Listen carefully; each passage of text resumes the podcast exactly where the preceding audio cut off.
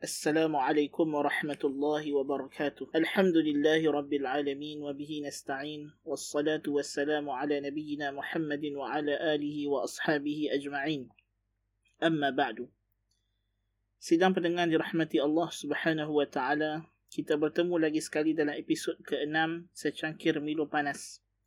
Episod kali ini saya akan menerangkan seringkas isu yang malas segar dalam polemik teologi, iaitulah masalah berkenaan wahdatul wujud dan wahdatul syuhud. Sidang pendengar dirahmati Allah, semenjak abad ke-7 Hijrah, aliran tasawuf falsafi yang bersumberkan ajaran Gnostik dan falsafah Neoplatonisme telah menguasai pentas teologi umat Islam dan menyerap ke dalam aliran ilmu kalam. Terutamanya aliran ilmu kalam yang menjadi aliran perdana umat Islam pada era tersebut, iaitulah Al-Asy'ariyah dan Al-Maturidiyah. Penyerapan dan penyusupan ini bukanlah sesuatu yang ganjil, kerana kita dapati dalam binaan metodologi dan teologi ilmu kalam ini sendiri, mempunyai tapak yang kukuh untuk membolehkan aliran batiniyah wujudiyah tersebut bertapak di dalamnya kerana bersumberkan kepada falsafah Greek ataupun falsafah Neoplatonisme dan falsafah Platonisme dan falsafah Aristotle dan sebagainya. So ini merupakan pintu gerbang yang terbuka luas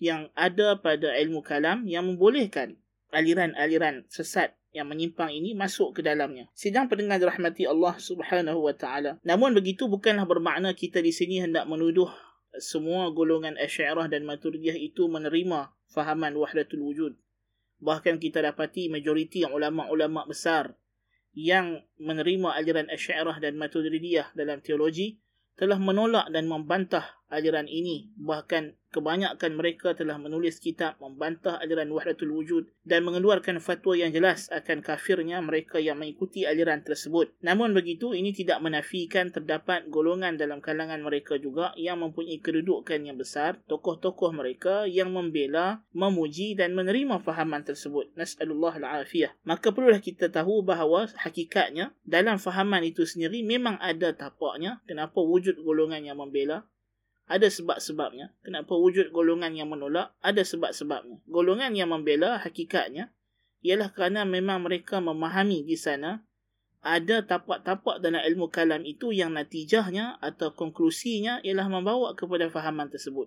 Adapun golongan yang membantah, yang menolak fahaman wahdatul wujud bukan kerana falsafah ilmu kalam yang dia pegang tetapi kerana kecenderungannya yang lebih kuat kepada sunnah kecenderungannya yang lebih memihak kepada Al-Quran dan Sunnah dan kefahaman As-Salaf yang menyebabkan dia sedar perkara ini berlawanan dengan syariat lalu dia menolaknya. Namun begitu dalam siri kita pada petang ini bukanlah isunya untuk kita membincangkan kedudukan wahdatul wujud dalam fahaman Asy'ariyah atau Maturidiyah dan mauqif para ulama mereka terhadap fahaman ini dan juga apakah punca-punca fahaman ini meresap ke dalam ajaran tersebut. Insya-Allah ini kita akan khususkan dalam program yang lain membincangkan perkara ini biiznillah taala. Adapun sidang pendengar dirahmati Allah Subhanahu wa taala, apa yang kita nak bincangkan pada petang ini adalah sejauh manakah kebenaran dakwaan yang mengatakan uh, walaupun fahaman wahdatul wujud ini adalah menyimpang atau tidak benar, namun di sana ada takwilan atau tafsiran ataupun satu kita kata ruang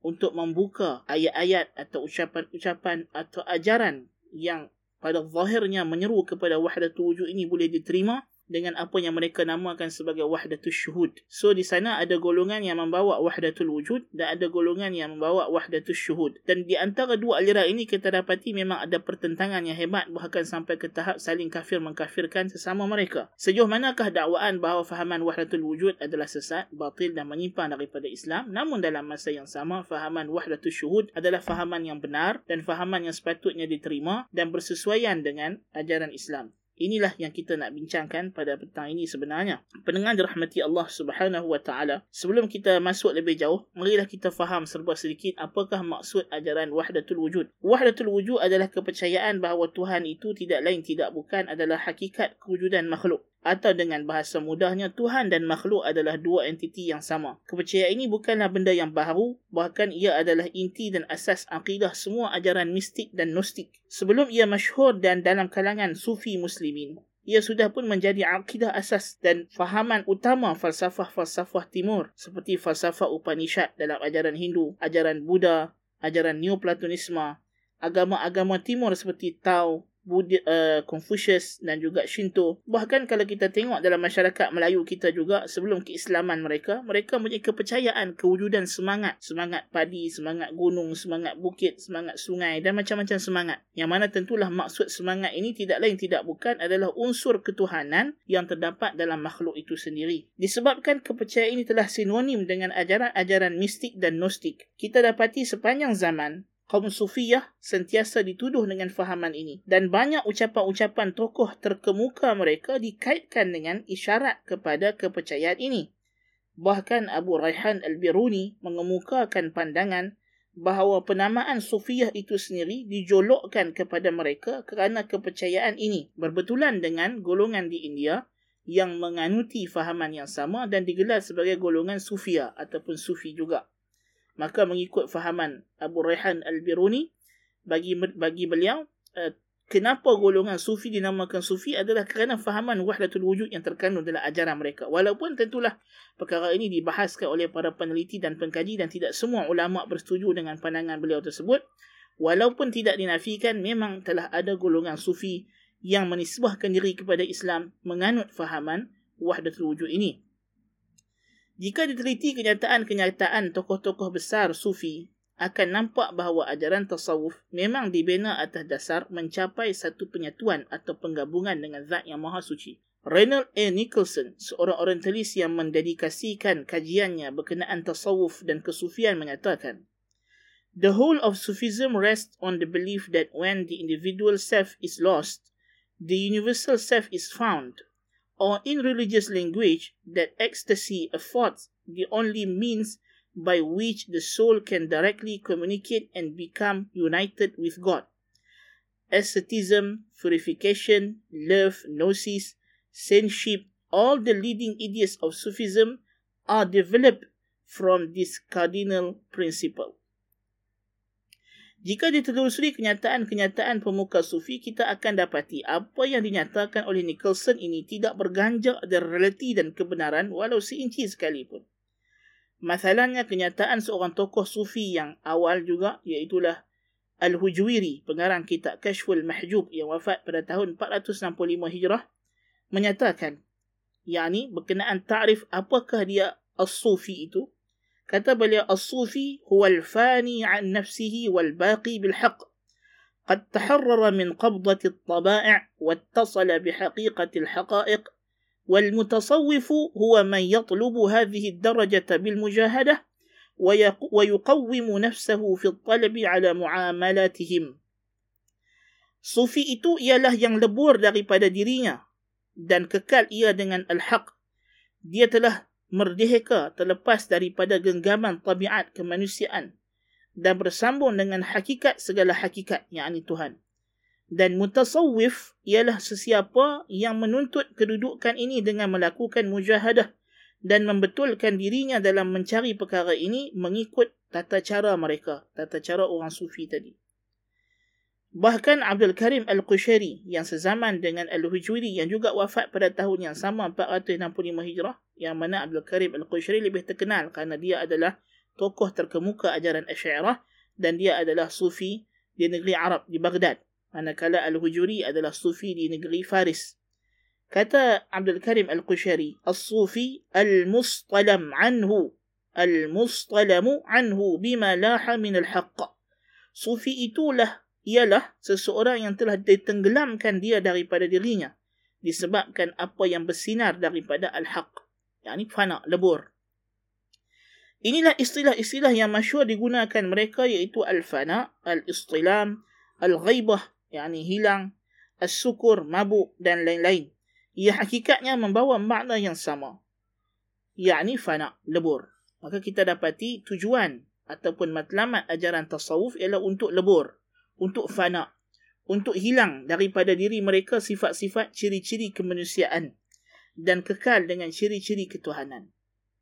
Namun apakah maksud al-fana ini? Adakah bermakna di sini semua golongan tasawuf menerima ajaran wahdatul wujud?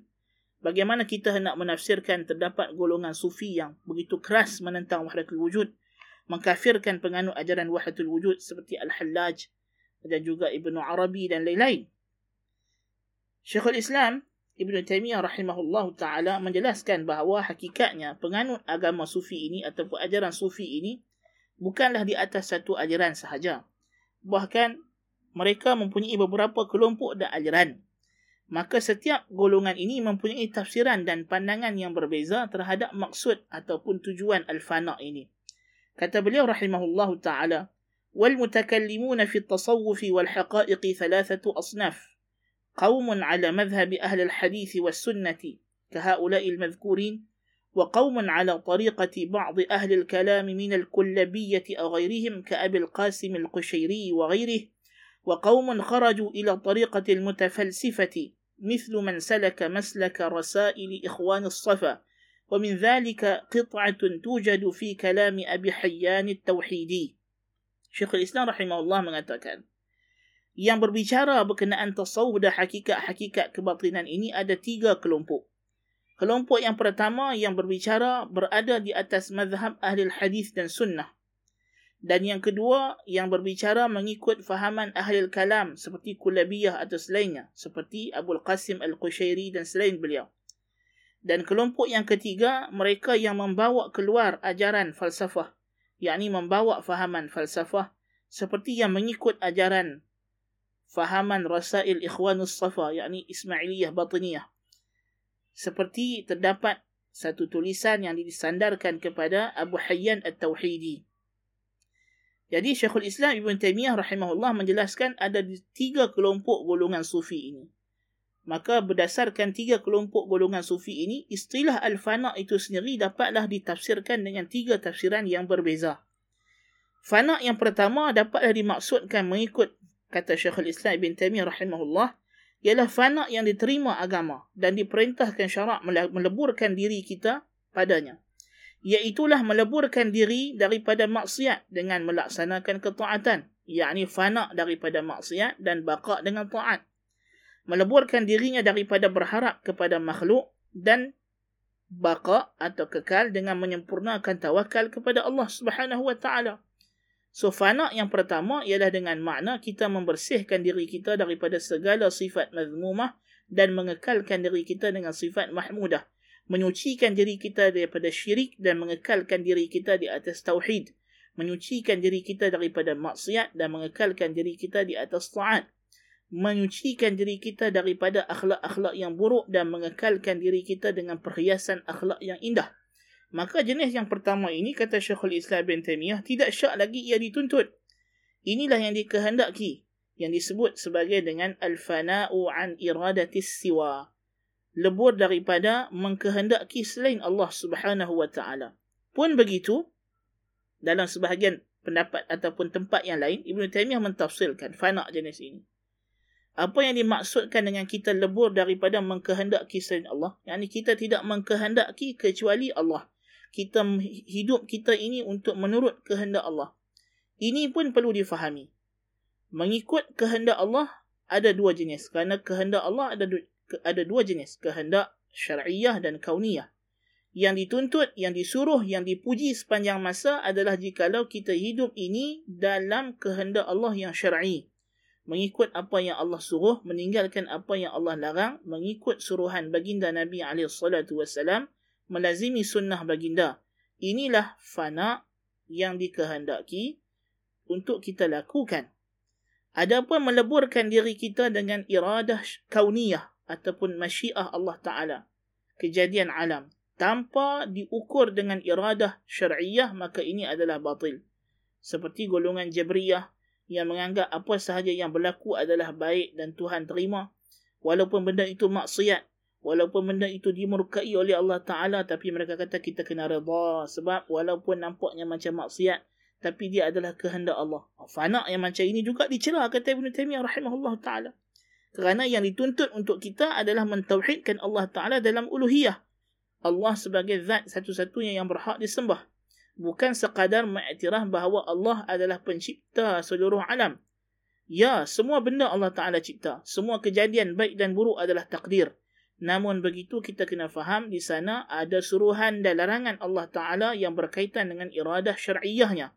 Berkaitan dengan apa yang Allah cinta dan apa yang Allah benci. Maka hamba Allah yang taat ialah dia membenci apa yang Allah benci.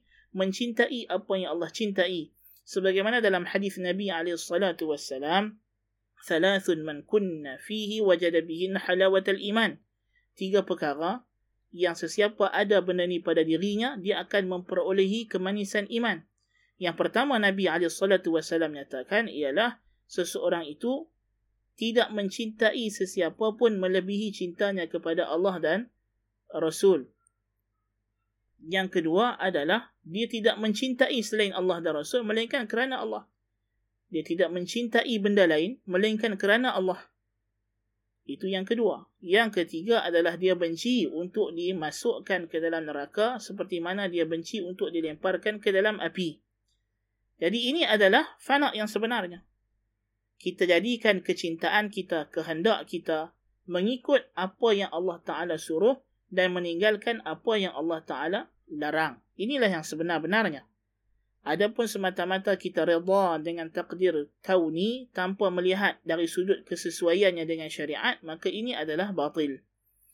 So ini fana yang pertama yang boleh diterima dan inilah yang dimaksudkan pada perkataan ulama-ulama besar tasawuf yang mengikut mazhab ahli sunnah wal jamaah. Adapun fana yang kedua ialah lebur daripada melihat selain Allah Ta'ala yang disebut al-fana'u an syuhudi suwa. Fana' daripada melihat selain Allah. Ini adalah keadaan yang kurang dan dicela. Ia bukan sesuatu kemestian dalam perjalanan memperhambakan diri kepada Allah.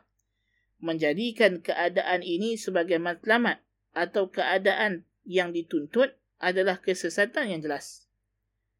Adapun fana yang ketiga adalah fana daripada wujud selain Allah. Al-fana'i an wujudis suwa. Fana daripada adanya wujud selain Allah. Inilah yang dimaksudkan dengan wahdatul wujud. Yang ini menganggap bahawa tidak ada yang wujud kecuali Allah. Semua yang wujud ini hakikatnya adalah Allah. Apa yang kita nampak daripada makhluk dan sebagainya, ini adalah waham ataupun khayalan sahaja. Tokoh terkenal yang dianggap menyempurnakan pembinaan ajaran wahdatul wujud ialah Ibnu Arabi At-Ta'i.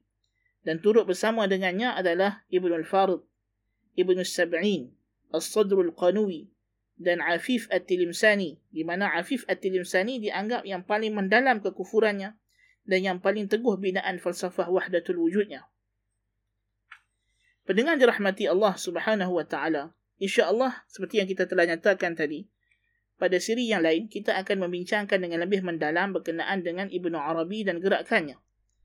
Adapun fokus kita pada siri kali ini adalah sejauh manakah benarnya dakwaan bahawa akidah wahdatul syuhud adalah benar dan ia adalah ganti ataupun pilihan yang betul bagi menggantikan akidah wahdatul wujud. Apakah wahdatul syuhud? Yang ini apakah maksud wahdatul syuhud? Seperti yang kita dah sebut tadi berkenaan dengan fana. Ada tiga jenis mengikut tiga pendapat. Maka yang dimaksudkan dengan wahdatul syuhud adalah fana yang jenis kedua. Iaitulah fana daripada melihat diri sendiri. Wahdatul syuhud adalah fana yang jenis kedua iaitu seseorang sufi akan mengucapkan kalimah-kalimah kufur. Seperti maha suci aku. Tidak ada dalam rumah ini kecuali Allah. Dan seumpamanya Lalu golongan sufi akan memberikan dakwaan atau takwilan bahawa ucapan ini diucapkan secara tidak sedar atau dalam keadaan syukur, mabuk. Menurut anggapan mereka, ucapan ini dia diujarkan kerana para wali menyaksikan bukaan hijab sehingga mereka terlalu terpesona dengan melihat Allah dan keindahannya lalu lupa diri atau tidak tampak lagi kewujudan dirinya dan kehadiran diri sendiri sehingga yang mereka nampak hanyalah Allah Subhanahu wa taala maka pada waktu tersebut mereka hanya nampak Allah Subhanahu wa taala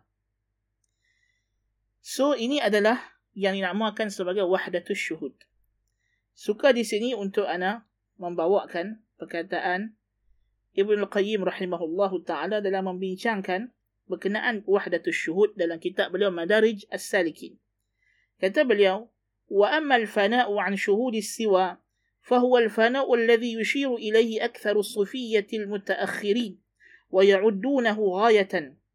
وهو الذي بنى عليه أبو إسماعيل الأنصاري كتابه. أبو إسماعيل الأنصاري كتابه. وجعله الدرجة الثالثة في كل باب من أبوابه.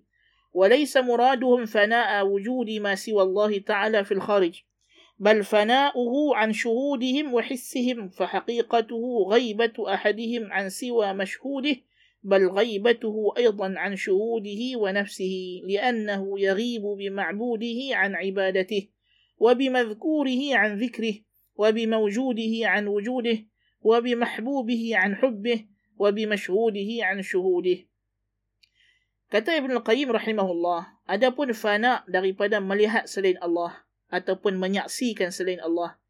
Fana daripada menyaksikan selain Allah. Maka inilah fana yang disebutkan oleh kebanyakan sufiyah mutaakhirin. Dan mereka menganggapnya sebagai matlamat. Dan di atas fana inilah Abu Ismail Al-Ansari membina kitabnya yakni kitab Manazilus Sairin yang disyarahkan oleh Ibn Al-Qayyim sekarang ini dalam kitab Madarij As-Saliki yang kita sedang baca ini. Dan dia menjadikannya sebagai derajat yang ketiga dalam fana dalam semua bab daripada kitabnya. Bukanlah fana ini yang dimaksudkan oleh mereka dengan hilangnya kewujudan selain Allah di alam realiti. Yakni dengan beriktikad tidak ada yang wujud kecuali Allah. Bahkan fana yang mereka maksudkan adalah daripada menyaksikan selain daripada Allah. Yakni mereka lebur daripada penyaksian mereka dan deria rasa mereka. Hakikatnya ialah lenyapnya seseorang mereka daripada selain yang dia saksikan. Yakni selain daripada Allah bahkan lenyapnya dia daripada menyaksikan dirinya sendiri kerana dia telah hilang dan lenyap dengan sembahannya daripada peribadatannya dengan yang dia ingati daripada ingatannya dengan kewujudan yang dia dapati iaitu kewujudan Tuhan daripada apa yang dia rasai daripada kewujudannya dan dengan kekasihnya daripada cintanya dan dengan apa yang dia saksikan daripada persaksiannya. Dan dinamakan keadaan ini sebagai syukur atau istilam atau mahwu atau jama' So ini adalah nama-nama istilah yang biasa mereka gunakan. So maknanya mereka menganggap bahawa di sana seorang wali akan ada keadaan yang mana bila dia sampai dalam satu peringkat atau keadaan dia telah lupa dan hilang deria daripada dunia luar. Ah, inilah yang dimaksudkan dengan wahdatul syuhud. So dia tengok apa pun yang dia nampak adalah Tuhan. Walaupun sebenarnya dia tidak etiqat apa yang dia tengok tu Tuhan, tetapi dia tidak dapat menyaksikan kecuali Tuhan. Perumpamaan yang selalu mereka bagi ialah orang yang mencintai seseorang seperti Majnun Laila. Orang yang cintakan Laila. Perumpamaan satu kisah masyhur dalam orang Arab. Majnun Laila. So dia ni dah cinta, mabuk cinta kepada Laila. So apa yang dia tengok semuanya bagi dia Laila. Ada. Macam orang yang terlalu dahaga. Nampak Fata Morgana adalah seperti air. Orang yang sangat kelaparan, kebuluran, dah berapa hari tak makan. Akhirnya dia nampak semua benda macam ayam. Masalahnya. So bagi mereka inilah nak maksudnya uh, wahdatul syuhud disebabkan dia telah tahu hakikat yang mendalam bahawa Allah sahajalah yang mencipta, Allah sahajalah yang mentadbir, Allah sahajalah yang berhak disembah, maka mereka menyaksikan dalam alam ini apa saja kejadian, mereka nampak sebaliknya adalah Allah Subhanahu wa taala. Jadi ini adalah fana an syuhudis siwa. Dan keadaan ini menyebabkan mereka mengucapkan perkataan-perkataan seperti yang diriwayatkan daripada Abi Yazid Al-Bustami Subhani, maha suci aku. Ataupun tidak ada yang memakai jubah ini kecuali Allah. Atau tidak ada yang berada dalam rumah ini kecuali Allah. Dan seumpamanya, kata Ibn Al-Qayyim, yang mana kalimah-kalimah ini jikalau keluar daripada penuturnya dalam keadaan dia ada akal, dia sedar, tentulah dia kafir. Tetapi kerana dalam keadaan tidak sedar, maka terangkat daripadanya kalam, hukum. وهذا الفناء يحمد منه شيء ويذم منه شيء ويعفى منه عن شيء فيحمد منه فناء عن حب ما سوى الله وعن خوفه ورجائه والتوكل عليه والاستعانة به والالتفات إليه بحيث يبقى دين العبد ظاهرا وباطنا كله الله كله لله Fana ini dipuji daripadanya dalam satu bentuk. Dicela dari bentuk yang lain. Dan dimaafkan dalam bentuk yang lain. dipuji kerana dia telah lebur daripada mencintai selain Allah dengan cintanya kepada Allah dia tidak lagi takut kecuali Allah, tidak lagi mengharap kecuali Allah, tidak bertawakal melainkan kepada Allah, tidak memohon pertolongan melainkan dengan Allah, tidak berpaling melainkan kepada Allah, di mana kekallah baginya hamba uh, agama seseorang hamba itu zahir dan batin semuanya untuk Allah. Wa amma adam ash-shu'uri wal ilmi bi haythu la yufarriqu sahibuhu bayna nafsihi wa ghayrihi wa la bayna ar-rabbi wal 'abdi ma'a i'tiqadihi al-farqa wa la bayna shuhudihi wa mashhudihi bal la yara as-siwa wa al-ghayra فهذا ليس بمحمود ولا هو وصف كمال ولا هو مما يرغب فيه ويؤمر به بل غاية صاحبه أن يكون معذورا لعجزه وضعف قلبه وعقله عن احتمال التمييز والفرقان. وإنزال كل ذي منزلة منزلته موافقة لداعي العلم ومقتضى الحكمة وشهود الحقائق على ما هي عليه والتمييز بين القديم والمحدث والعبادة والمعبود. فينزل العبادة منازلها ويشهد مراتبها ويعطي كل مرتبة من حقها من العبودية ويشهد قيامه بها. فإن شهود العبد قيامه بالعبودية أكمل في العبودية من غيبته عن ذلك. فإن أداء العبودية في حال غيبة العبد عنها وعن نفسه بمنزلة أداء السكران والنائم وأداؤها في حال كمال يقظته وشعوره بتفاصيلها وقيامه بها أتم وأكمل وأقوى عبودية Adapun dari sudut dia hilang deria, tidak merasai, tidak ada ilmu, sehingga dia tidak dapat membezakan antara dirinya dengan selainnya. Dia tidak dapat membezakan antara Tuhan dengan hamba dalam keadaan dia memang beriktikad di sana ada perbezaan. Tidak dapat membezakan di antara persaksiannya dengan apa yang dia saksikan bahkan dia tidak melihat di sana ada lain ataupun ada kewujudan yang selain. Maka ini bukanlah yang dipuji. Ini perkeadaan ini keadaan tidak dipuji. Dan ia bukanlah keadaan yang terpuji atau sifat yang baik. Bukanlah sesuatu yang digalakkan atau disuruh. Bahkan paling-paling habis pun orang yang berada dalam keadaan ini dia diberi uzur kerana kelemahannya dan lemahnya hatinya dan akalnya daripada menanggung perbezaan antara apa yang dia lihat dengan apa yang dia nampak dengan keadaan sebenar. Maka kata Ibn Al-Qayyim rahimahullah, keadaan yang macam ini bukanlah keadaan yang dipuji. Dan ia bukan keadaan yang disuruh. Kita tidak disuruh mencari keadaan ini. Habis-habis elok pun kita nak kata orang yang macam ini, dia diberi uzur, diberi maaf atau ucapan-ucapan kufurnya. Seperti mana keadaan orang yang tidak ada akal atau hilang akal, ataupun dalam keadaan yang tidak dapat membezakan antara realiti dengan khayalan. Jadi dalam keadaan ini, hakikatnya, kata Ibn Qayyim, orang yang melaksanakan ibadat dalam keadaan seperti ini, seperti orang yang melaksanakan ibadat dalam keadaan mabuk ataupun tidur. Sedangkan orang yang melaksanakan ibadat dalam keadaan sedar dan mengetahui segala selok-belok alam realiti, ini lebih sempurna, lebih kuat dan lebih utama ibadahnya dan ubudiyahnya kita kena perhati keadaan dua hamba. Kata Ibn Qayyim dia bagilah perumpamaan uh, orang yang buat ibadat dalam keadaan uh, sedar dengan keadaan tidak sedar dan sebagainya. Jadi maknanya poin yang disebut di sini adalah bahawasanya uh, wahdatul syuhud ini dia adalah satu keadaan yang kadang-kadang terkena pada uh, orang yang sedang beribadat kerana uh, keasyikannya dalam memikirkan tentang keagungan Allah, keasyikannya dalam menghayati tauhid Allah Subhanahu wa taala, kekuasaan Allah dalam alam ini. Ini adalah kita kata keadaan yang kurang. Ha? Dan Ibn Qayyim kata, dan keadaan ini bukanlah keadaan yang menjadi kelaziman bagi semua orang yang beribadat. Bahkan ianya sesuatu keadaan yang mendatang. Dan ada di kalangan mereka yang diuji dengannya. Seperti Abu Yazid Al-Bustami dan seumpamanya dan ada yang tidak diuji dengan keadaan ini. Dan mereka lebih sempurna dan lebih kuat. Kerana para sahabat radhiyallahu anhum dan mereka adalah penghulu segala arifin dan imam segala wasilin dan muqarrabin dan ikutan segala salikin tidak ada seorang pun dalam kalangan mereka yang diuji dengan perkara ini. Dalam keadaan kuatnya iradah mereka dan banyaknya munazalah mereka dan persaksian mereka akan apa yang tidak disaksikan oleh orang lain jadi maknanya sahabat menyaksikan nuzulul wahyi bersama dengan Rasulullah sallallahu alaihi wasallam.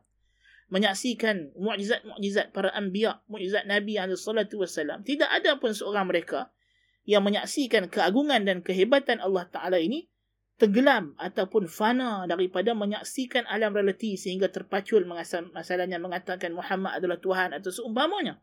Tidak wujud dalam kalangan sahabat yang menyebutkan perkara-perkara seperti ini. Kan? Bahkan tidak ada di kalangan mereka yang yang yang menghidu bau pun daripada keadaan seperti ini. Jikalaulah keadaan seperti ini adalah sempurna, tentulah para sahabat adalah orang yang paling layak untuk menerimanya atau berlaku keadaan tersebut pada mereka. Bahkan Nabi kita alaihi kata Ibn Qayyim rahimahullah tidak berlaku padanya keadaan tersebut sedangkan beliau yakni baginda alaihi salatu menyaksikan pada malam Mi'raj dan pada malam Isra apa yang tidak ada orang lain menyaksikan. Tetapi Allah Taala sebut keadaan baginda zaghal basar wa ma tagha laqad ra'a min ayati rabbih al-kubra pandangan mata tidak melencong ha? tidak tidak lepas daripada apa yang dia lihat dia telah melihat ayat-ayat Tuhan yang besar jadi maknanya apa yang Nabi SAW lihat pada malam Mi'raj tidak menyebabkan Nabi hilang diri, lupa diri. Nabi tak ada kata aku adalah aku, dia adalah aku dan seumpamanya. Ha? Tidak diucapkan perkataan-perkataan ini. Bahkan pada zaman tabi'in, ada kelompok-kelompok tabi'in yang apabila mereka beribadat mereka pingsan ada sampai yang bila mendengar al-Quran pingsan menjerit ataupun mati uh, tidak ada di kalangan mereka yang sampai ke tahap mengucapkan aku adalah Tuhan maha suci aku itu pun para sahabat radhiyallahu anhu bila sampai kepada mereka keadaan-keadaan tabi'in ini mereka mencela dan memarahi dan mereka mengatakan tidak ada di kalangan para sahabat yang buat begini bahkan yang paling habis kuat pun menangis itu sahaja tidak dijumpai ada di kalangan para sahabat yang bila Nabi baca Quran pingsan. Bahkan Nabi mendengar Al-Quran daripada Jibril AS. Tidak pula pingsan. Tidak pula hilang kesedaran dirinya. Kan? Jadi kita kata, memanglah ketika Nabi turun wahyu itu dia ada keadaan yang lain. Tapi dia bukan macam keadaan orang gila atau orang mabuk. Itu itu adalah satu perumpamaan yang jauh bagi keadaan kita beribadat kepada Allah Subhanahu wa taala. Kan? Jadi ini adalah perkara yang kita kena uh, faham. Kesimpulannya adalah wahdatul syuhud bukanlah sesuatu yang diterima. Bukanlah keadaan yang baik, bukanlah keadaan yang dipuji dan dia bukanlah ajaran ahli sunnah wal jamaah. Bahkan ia adalah ajaran yang berlawanan dengan Al-Quran dan sunnah. Telah dicela oleh para sahabat radhiyallahu anhum. Telah ditolak oleh imam-imam yang besar.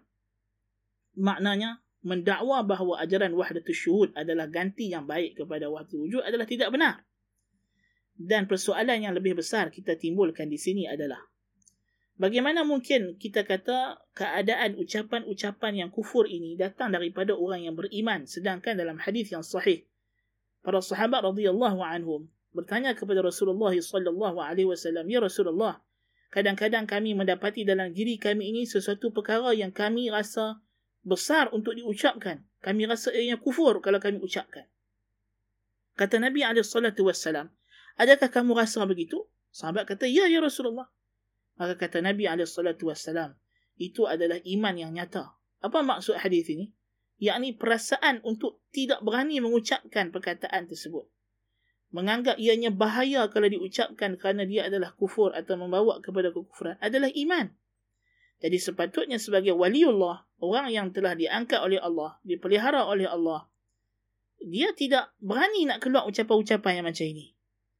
Tidak mungkin orang yang sempurna imannya mengucapkan benda-benda kufur, lalu kita mengatakan inilah dalil dia adalah waliullah. Ini adalah perkara yang kita kena fikir tuan-tuan dan perempuan sedang pendengar rahmati Allah Subhanahu wa taala. Waliullah ialah orang yang ألا إن أولياء الله لا خوف عليهم ولا هم يحزنون الذين آمنوا وكانوا يتقون Sesungguhnya wali-wali Allah itu orang yang tidak akan takut dan sedih di hari akhirat nanti. Siapa mereka? Yang beriman dan bertakwa. yang takut kepada Allah Ta'ala. Yang sentiasa menjaga diri mereka daripada terjebak dan larangan-larangan Allah adalah tidak masuk akal kononnya golongan sufi ini begitu menjaga uh, hubungan mereka dengan Allah menjaga larangan Allah Taala menjaga perintah Rasulullah sallallahu alaihi wasallam kemudian dalam keadaan mereka berada di kemuncak ibadah konon-kononnya dalam keadaan mereka berada pada keadaan yang paling tinggi dalam ibadat mereka mereka mengucapkan kalimah kufur ini tidak masuk akal sepatutnya semakin tinggi ibadat kita semakin kita menyedari kita adalah hamba dan Allah adalah Tuhan dan semakin kita memperakui kehambaan kita tengok para anbiya bagaimana rintihan-rintihan mereka kepada Allah taala Tengok doa Nabi Musa AS ketika mana dia berada dalam keadaan yang sangat terdesak. Dia tidak kata dia Tuhan ataupun dia maha berkuasa. Tidak. Kan? Dia mengakui dia adalah hamba. Rabbi inni lima anzalta ilayya min khairin faqir. Wahai Tuhanku, apa sahaja kebaikan yang engkau turunkan, aku sangat memerlukannya. Dia mengakui dirinya faqir. Sangat fakir kepada Allah Ta'ala. Ini, inilah baru iman. Inilah baru sebenarnya iman. Bukannya kita menganggap orang yang mengucapkan kalimah-kalimah kufur, akulah Tuhan, maha suci, aku, ha, inilah dia wali. Inilah dia tanda bahawa iman dia sempurna. Habis baik pun, habis elok pun, kata Syekhul Islam Ibn Taymiyah, kata Ibn Qayyim rahimahullah, kita kata orang macam ni diberi uzur sebab dia tak dapat nak kawal perasaannya, emosinya. Akalnya lemah. Dia dalam keadaan tidak berakal. Itulah yang sepatutnya. Bukannya kita nak ikut jadi macam dia. Kita kena minta jauh lindung daripada dia. Sebab dia diuji oleh Allah Ta'ala. Ini pun Syekhul Islam dan Ibn Al-Qayyim rahimahullah bawa takwilan ini kepada golongan sufi yang terawal seperti Abu Yazid Al-Bustami dan sebagainya. Kerana didapati mereka ini ada ucapan-ucapan yang baik. Mereka ini ada nasihat-nasihat yang baik yang menunjukkan mereka ada i'tiqad yang sahih. Maka sebab itulah Syekhul Islam Ibn Taymiyah, Ibn Al-Qayyim mencari takwilan yang baik bagi perkataan mereka ini. Macam macam uh, Syekh uh, Ismail Abu Ismail Al-Ansari di sini, pengarang kitab Manazilus Sa'idin. Dia dikenali sebagai yang mempertahankan akidah Ahlussunnah wal Jamaah, membantah Jahmiyah, membantah Mu'tazilah, membantah Asy'ariyah. Maka disebabkan dia ada akidah yang baik, kita terpaksa mencari takwilan yang baik bagi ucapan-ucapan mereka dan mencari uzur bagi mereka. Tetapi bukan bermakna kita mengiktiraf kesilapan mereka. Bahkan kita telah jelaskan tadi bahawa pandangan atau isytihad mereka yang melihat keadaan yang sebenarnya keadaan yang baik adalah ditolak dan berlawanan dengan uh, hakikat yang sebenarnya. Bahkan Syekhul Islam Ibn Taimiyah rahimahullah taala memberikan uzur kepada Abu Hamid Al-Ghazali dan dalam masa yang sama tetap meletakkan tanggungjawab perbuatan beliau lah yang membuka ruang kepada ahli wahdatul wujud. Kita tidak dapat nafikan lagi bahawa wahdatul syuhud Inilah yang membuka ruang kepada wahdatul wujud. Bagaimana? Tayyib. Kalau kamu katakan bahawa hakikat, realiti, sebenarnya apa yang kita saksikan sewaktu kasyaf, sewaktu ilham. So hakikatnya, apa ilmu laduni yang datang daripada Allah semasa kita dapat ilham itu, itulah hakikat ilmu yang sebenar, kata orang sufi. Kemudian kita dapati, apa yang mereka saksikan ketika kasyaf dan ilham, mereka nampak bahawa mereka dengan Allah adalah satu. Mereka dengan Allah adalah sama. Allah adalah mereka, mereka adalah Allah. So sebenarnya realitinya adakah realitinya di sana ada wujud Tuhan dan makhluk atau realitinya adalah hakikatnya Tuhan dan makhluk ini adalah khayalan dan yang sebenarnya tidak ada Tuhan tidak ada wujud Tuhan dan makhluk melainkan Tuhan sahaja.